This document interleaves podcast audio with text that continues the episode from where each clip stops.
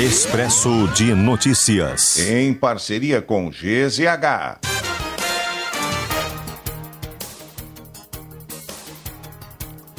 Jair Bolsonaro pede pacificação a apoiadores, diz ser perseguido e não faz referência ao Supremo em discurso durante manifestação na Avenida Paulista, em São Paulo. Ex-presidente nega plano golpista, fala em passar borracha no passado e defende anistia para envolvidos no 8 de janeiro. Aliados se encarregaram de fazer as críticas a ministros do STF que Bolsonaro não poderia fazer, sob pena de se complicar ainda mais com a justiça. Organizador da mobilização, pastor Silas Malafaia atacou os ministros Alexandre de Moraes e Luiz Roberto Barroso e diz que não tem medo de ser preso. Ato contou com milhares de participantes simpatizantes levaram muitas bandeiras do Brasil e também de Israel para o ato em apoio ao ex-presidente. A apuração das vencedoras do Carnaval de Porto Alegre está marcada para hoje no Complexo Cultural do Porto Seco. Defesa Civil do Rio de Janeiro encerra a busca por vítimas e confirma nove mortes devido às chuvas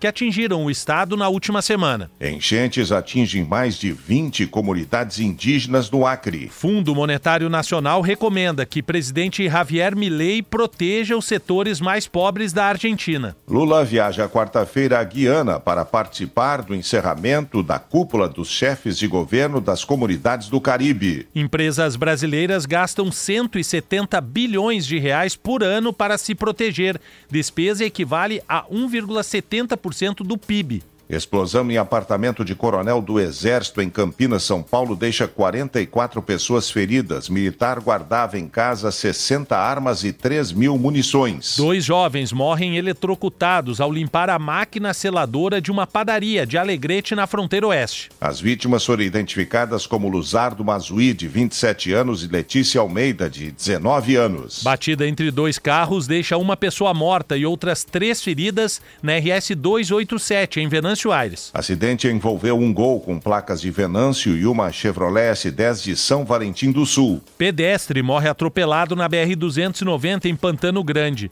Vítima não identificada foi atingida por um automóvel Onix. Unidade de Saúde Jardim Leopoldina, em Porto Alegre, ficará fechada na manhã de hoje por ter sido alvo de furto no fim de semana. Ladrões levaram televisores, caixa de som, celular com WhatsApp de referência e outros objetos, prejudicando o atendimento adequado dos usuários. Também não haverá fornecimento de medicamentos à população porque a farmácia foi igualmente atacada pelos invasores. Estrutura de palco desaba e deixa cinco pessoas feridas em Rosário do Sul. Acidente aconteceu na tarde de domingo durante o ensaio para o concurso de beleza Rainha das Praias Brancas.